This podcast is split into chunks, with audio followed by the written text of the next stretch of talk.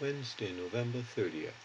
But earnestly desire the best gifts, and yet I show you a more excellent way. 1 Corinthians 12 31. The sandwich. We all enjoy good food, whether it is good home cooking or eating at a favorite local diner, or perhaps even on rare occasions a gourmet restaurant. But there is one eating pleasure that we do not often think about, and that is the reliable, handy sandwich. Sometimes the hard-working laborer's lunch box contains a nice ham and cheese sandwich. Nothing better when one has worked hard all morning.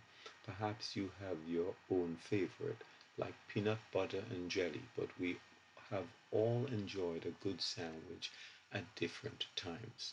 The thought of the reliable, tasty sandwich came to my mind when reading Paul's doctrine gifts in 1 Corinthians chapter 12 to 14. Our verse today introduces the love chapter. We read it at weddings, but it is really not about marriage. It is sandwiched, as it were, between the two gift chapters.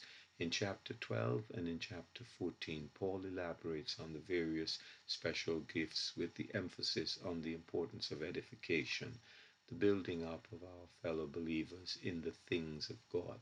However, the apostle says there is a more excellent way.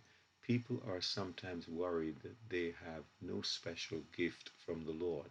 They sometimes even complain and say, I have no gift. But Paul, in effect, is saying, can you love? Because love is greater than gift. Paul says it is the more excellent way. It is the ham and cheese or the peanut butter and jelly between the two slices of bread of chapters 12 and 14. It is the real thing. Let us remember this. It is not that the gifts of edification are unimportant.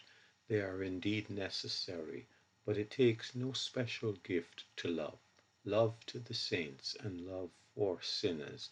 This is the more excellent way. Brian Reynolds.